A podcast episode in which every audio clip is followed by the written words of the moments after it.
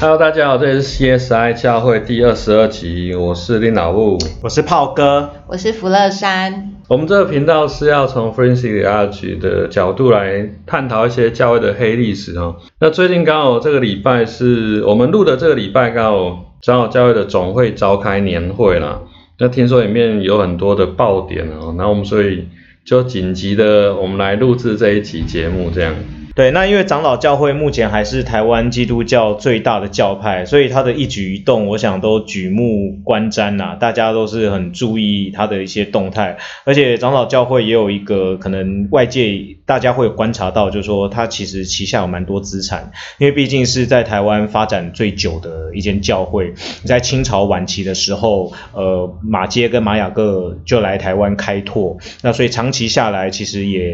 渊源很深呐。所以我们今天。来从呃这个部分来跟大家讨论一下长老教会的一个生态。那之前有也很高兴，就是说这段时间有蛮多朋友慢慢的加入我们的那个赖的社群的功能，那有分享一些回馈，主要就是对于教会的很多专有名词或者是一些术语，或者是一些教会生态啊、组织结构等等不是很清楚。其实我也蛮外行的，所以想要在这一集的机会，就是我们来聊一下，就是教会的这个组。织那因为最近刚刚提到长老教会刚刚开完会，所以我们就来聊聊长老教会的组织长什么样子。哦，长老教会的结构上，它最上面就是一个总会嘛，就是然后总会它平常的时候会有一个委员会啊，常设委员会大概。每个月会开一次会，然后他一年只会开一次通常年会，就是各地方的代表，然后每个中会大概几十个人会上来开一个大会，所以那个大会大概人数会到一千人左右啊，那是相当大一个组织，然后花三天两夜的时间来通过一些啊法规或是财产的。的议案哦，还有人事的部分，人事的议案对。然后在总会下面的一个层级是中会，然后中会在下面就是我们一般大家比较常会呃认识的教会，就是那一间具体的教会，然后里面有会众这样子。那所以长老教会的组织，呃，反过来讲由下而上，就是说。平常会上教会，然后呢，一些地区的教会会组成一个中会，中间的中，然后在中会再上去呢，就是总会，所以它会有这样大致上有这三个层级。不过比较大的地区，它呃，它会划成两个中会，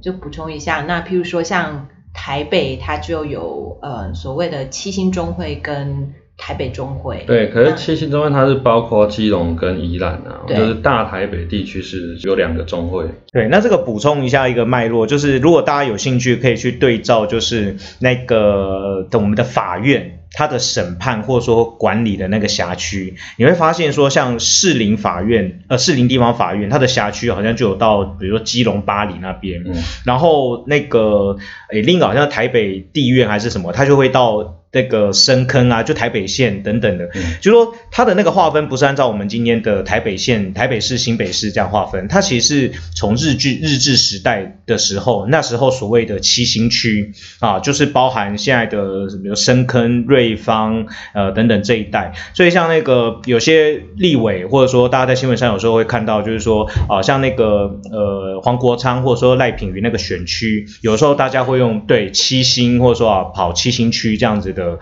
术语去形容，所以台北的那个大台北地区的七星中会的辖区或它的范围也是这样子的味道，而且再补充一个很好玩的，就是那像刚福乐山有提到台北中会跟七星中会在是大台北地区嘛，那他们用哪边做划分呢？就是用中山北路。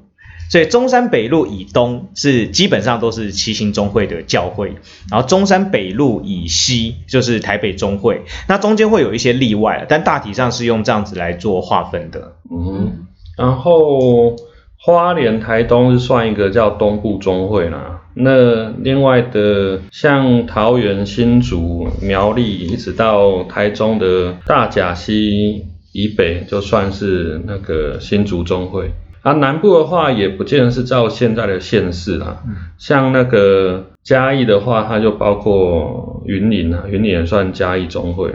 对，大概是这样子。而且，嗯，高雄地区也跟台北一样，有两个中会，一个叫寿山中会跟高雄中会。不过寿山中会跟高雄中会的划分不是照地区啊，它是照自己去投票。高雄跟寿山的划分，就像刚刚那个林老木讲的，就是其实是看呃各个地方教会他们想要加入寿山或者是加入高雄中会，所以它跟台北比较不一样，不是以地区地理来划分。对我遇过还有一个牧师很有意思，因为原本应该是高雄中会啦，他后来有点波折才独立出来一个寿山中会，所以他原本已经当那个高雄中会的议长，可是他底下的长老们投票决定我们要属寿山中会。哦，还有这种事情，啊，他就比如说立刻就没了，对议长就没了，就没议长就没了。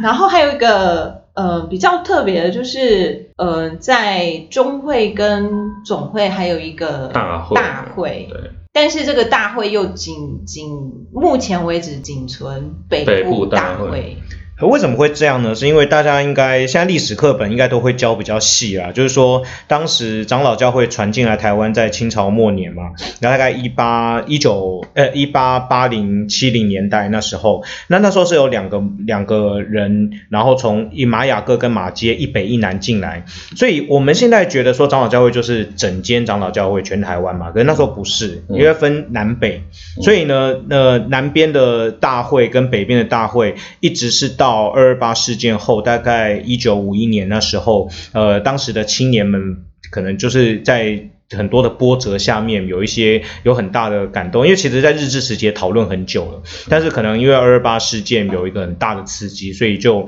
决定说好，真的我们要来合一，要成立一个单一的长老教会这样子。所以在一九五一年那时候，就南北两个长老教会就合并，所以成为今天的长老教会总会。但是当时的很特别的一些情境下，就留下了北部的大会，并没有消失掉，嗯，它还继续留着。对，因为刚刚说南。部主要是马雅克刚来，不过马雅克其实只有来一年多了，后来来的牧师大家比较少提到，就李修啊，哦，反正后来李修跟马街他们就是以当时候的台北府跟台湾府的分界，因为那时候还是会有教区的分界，就说哦，我这个教区呃就在这边就只有一个教会，那你那个是算别的教会，你就去到另外一个台北府那个教区。那当时候台湾府跟台北府的划分就是在现在的大甲溪啊，嗯，所以等于是把现在台中给划分两块这样子。其实他们。在日据时代就有合作的会议过了，那个时候叫台湾大会。嗯，然后日本时代末期也有一次是把他们都合并，然后并进去日本教团里面的台湾教区这样。哦，像在皇民化那个时候嘛，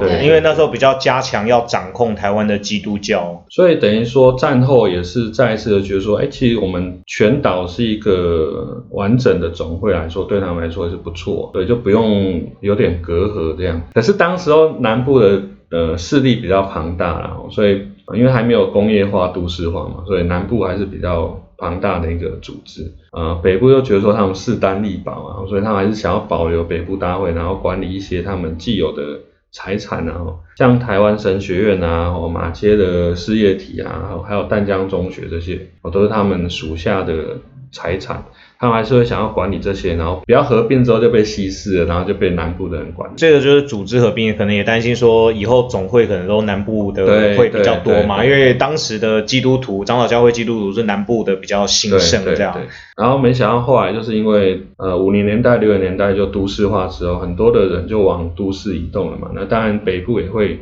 相对人数就变多，那他还继续的保留就是管理这些财产啊、人事啊、董事的任命。对南部来说就有点北宋啊，所以南部最近五中会开始要筹组南部大会啦啊，不过他的筹组当然是没办法，因为财产已经到了总会嘛，他当然没办法去切割那些财产，所以他可能就从政策上啊，我就人事的推荐啊、任命上啊做一些沟通。对，那刚才有提到就是那个北部大会下面好像是有四个中会嘛，就是台北、七星。呃，新竹还有东部中会，对对对，所以其实并不是这个南北，并不是地理意义上南北啊，就是比较历史脉络。因为东部中会都是花莲、台东啊，也算在北部大会里面。然后像刚刚提到那个七星中会，其实宜兰也是七星中会，嗯，对，所以这不完全就是就是完全我们今天的地理范围的的那个界定这样子。好，那刚才大概把那个长老教会的制度做了一个说明，那接下来就回到我们这次的那个开会很重要。要的就是决定人事跟一些重要的一些决议案，尤其是关于事业机构的人事任命，还有一些财产法规制度的决定。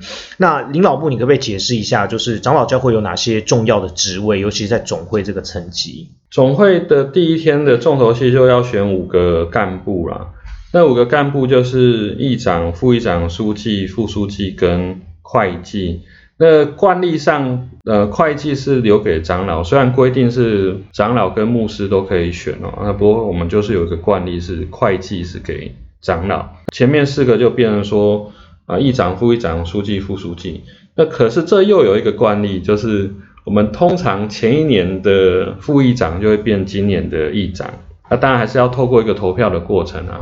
然后，好前年的书记就会变今年的副议长，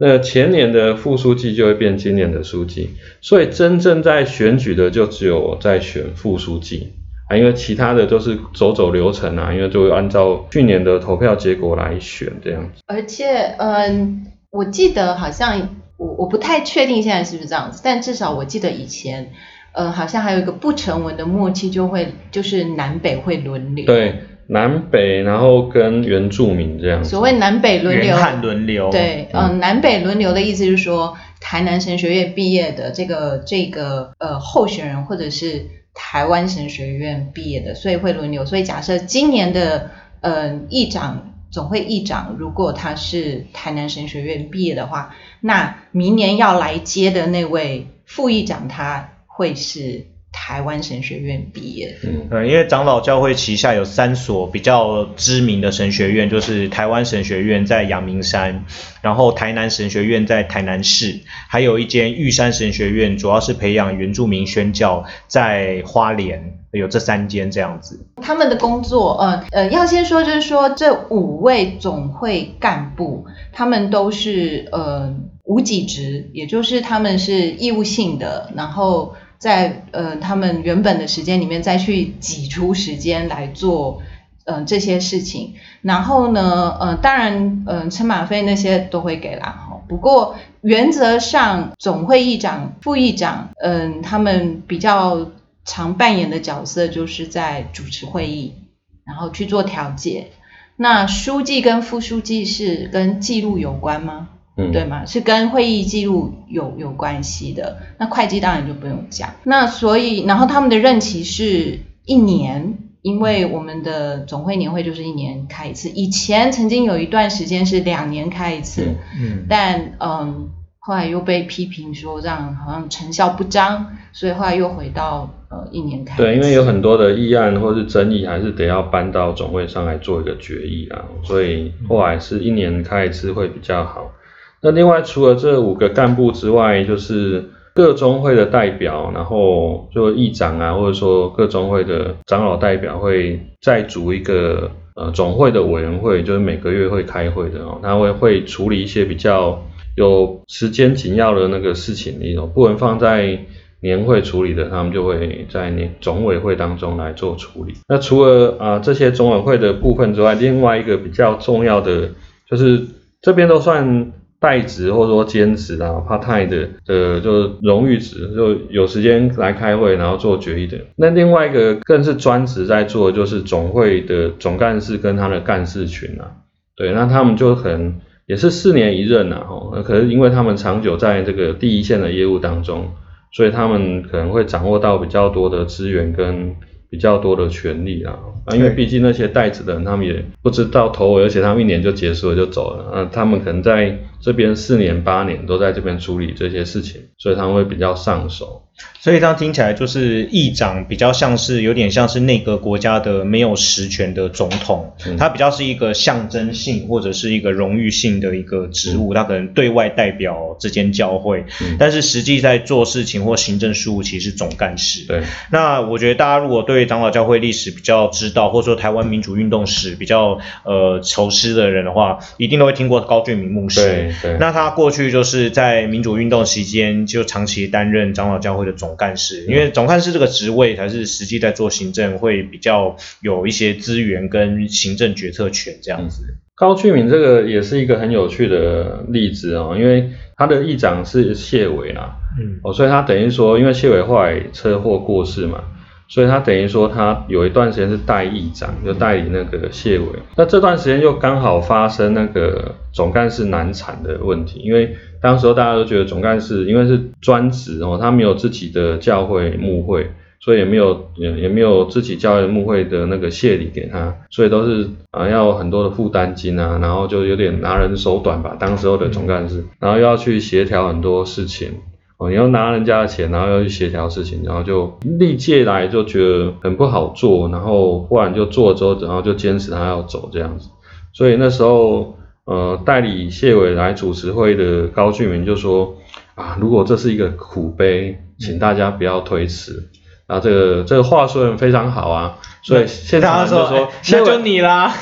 对，所以现场大家说高俊明那就不要推迟啦，然后就被高俊明都做这个总干事了。所以这个故事告诉我们，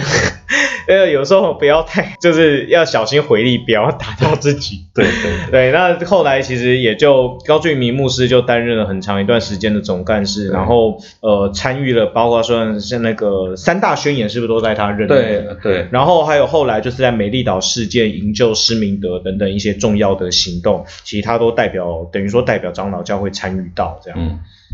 不过刚刚呃林老木有讲到一个关键字叫负担金，嗯就是说嗯、我们刚刚讲的那个组织架构里面有提到，嗯、我们如果呃比较简单的来看成三层架构，也就是总会、中会跟教会。那其实负担金的意思就是说，呃，每一个地方教会它其实是要每年固定缴交固定比例的嗯经费到中会去，然后中会再拨固定的经费到总会去，然后让总会有有钱去处理全国性的呃，或者说去制定全国性的呃跟教会跟宣教有关的这些事工。然后，嗯，那中会它其实也有一定的，所以中会的经费也是从地方教会来的，所以我我觉得这个金流其实是可以某个部分去凸显出到底，嗯，长老教会它是以总会为主还是以地方教会为主？其实它总会它其实对于教会地方教会的制衡制衡并没有那么权力没有那么大，嗯。因为它中间还隔了一个中会，所以各个地方教会如果今天出了什么事情，一定是先上报到中会会。去处理，嗯嗯。所以这是它的一个组织架构。总会可以处理的事情其实很少了，不过后来主要是因为总会属下有越来越多的财产了，所以后来主要还是处理这些财产的问题。如果大家可以上网去看长老教的网站，它其实有一个总会的组织图，然后它底下其实有不少的呃机构，然后不少的委员会哦，然后委员会因为有人的地方就有问题嘛，所以有人的地方就有江湖。对，就会去处理那些江湖恩怨这样。像这次开年会其实也花了不少钱啊，账目上应该就花了四百万了、嗯，对，因为嗯上千人要住宿啊，要怎样？不过以一个这么大的组织，我想这难免啊。那重点就是说，到底那个金流或者说这个钱的使用的有没有合乎它的目的？不过刚才福乐山提到那个结构，倒是让我想到，就是跟台湾的两大政党的生态有点像。我不知道这样子有没有增加大家的理解，就是说某一个党过去他自己。尤其在在他们的党中央拥有非常多的资产，嗯。所以他其实不太屌地方，嗯。他甚至可以去斗地方地方派系，嗯。然后他看不爽他去弄，因为他手上他自己很多钱。对，可是另一个党，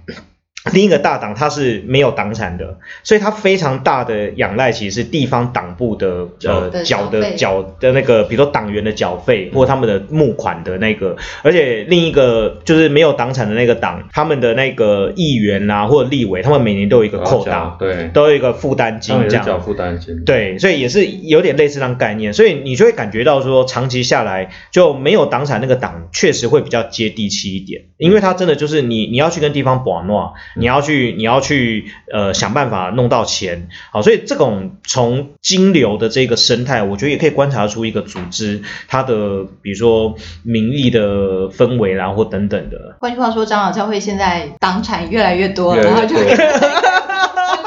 没错。政党一样，越来越不接地气，越来越不接地气。了。对，所以我觉得 这这是我们这几年好像可以观察到的一个现象啊，就是当呃，因为刚刚有提到，就是说长老教会的那个组织图嘛，大家可以到他们教会的网站去看，总会的网站上面，其实你会发现有非常非常多的事业机构，那些事业机构是赚钱的，那当然教会有很多是做奉献是赔钱的，比如说像神学院哦，基本上你你一定都是花钱去栽培，你不太可能从学生上面的学费啊或者是什么去收到太多收入这样。可是长老教会这一个组织，它有非常多的呃，像大家所比较知道的呃，彰化基督教医院。还有马街医院等等，那这些事业机构都是赚钱的。那另外比较以前也许赚钱，但现在应该赔钱，就是学校嘛，嗯像真理大学那些，应该现在都是赔钱的。哦，学校基本上一直在赔钱，而且真理大学好像嗯、呃几年前有出了很严重的嗯、呃财务透支，因为他们连老师的年终奖金都发不出来。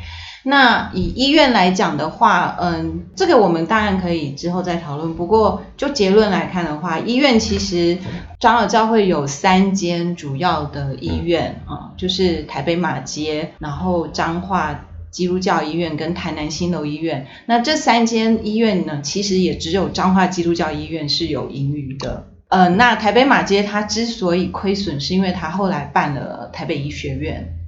所以它嗯、现在账面上马街医学院呃，对不起，呃，马街医学院对，不是台北医学院。因为因为台北医学院超赚钱的，超赚钱 对如果我们也可以这么赚钱就好了。对，但因为马街医学院的关系，所以它呃现在账面上是勉强勉强打平的。那事实上，即使在马街医学院还没出现的时候，台马街医院的三个体系里面，唯一赚钱的，据我所知是只有台东马街。那后来新竹马街又出现了之后，那个盈余又从新竹马街过来，否则马街医院过去也是一样是处于在那种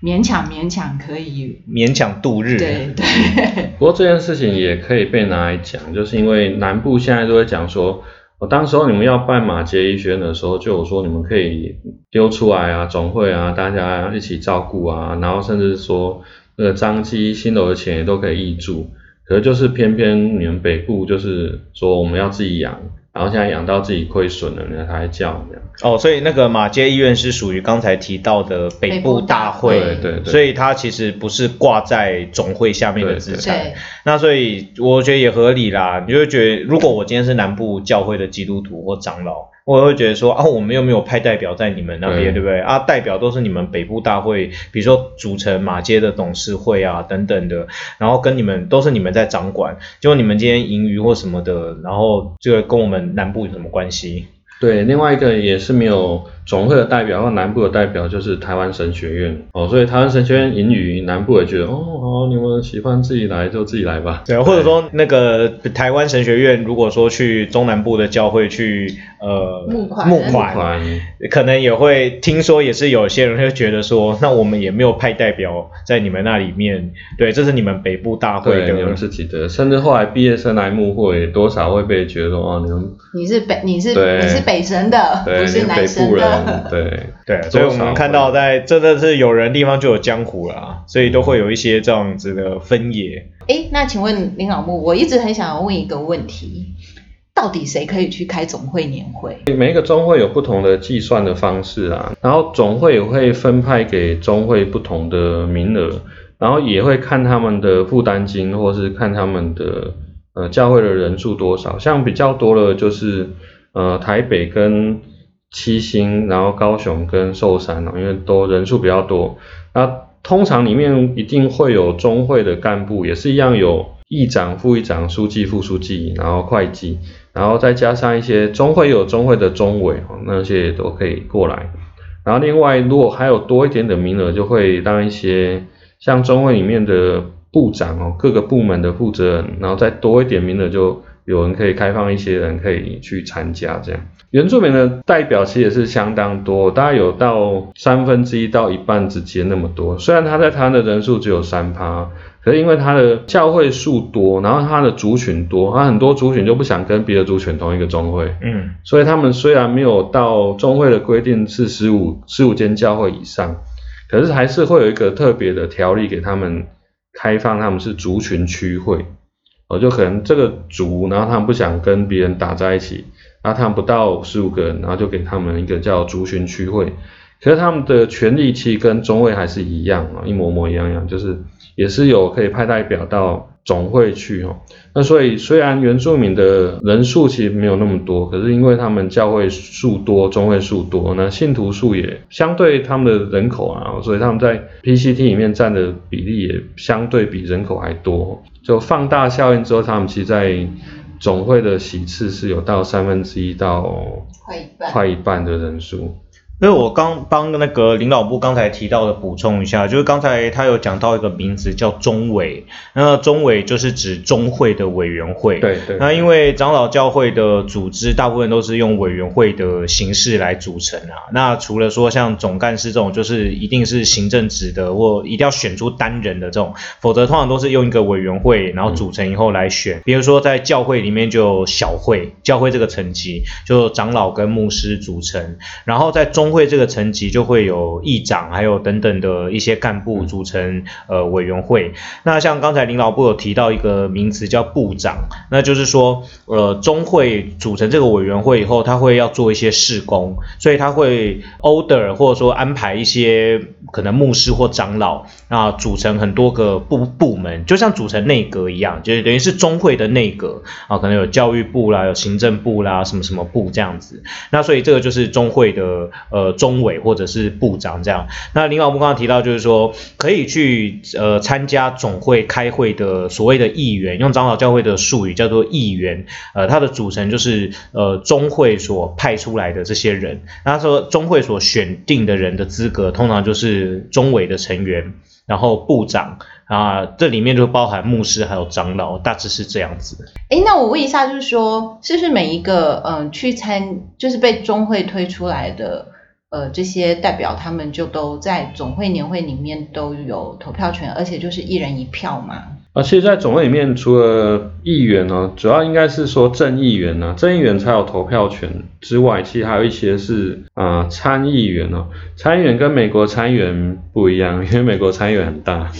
全国只有一百个。那参议员在这边就是他比较多，在中会里面是行政职，然后他其实在中会也不算是正议员。啊，所以他被派到啊总会的时候，他也不具有正议员的资格啊。有些就是像中会的总干事啊，他其实也是专职在做总干事，他不是教会的代表，哦，所以他就算是参议员。那有一些部长，他可能也只是做行政的部分哦，他可能没有代表性啊，所以他也是当做呃参议员。那另外有一些总会的干事哈，总会的干事群在那个。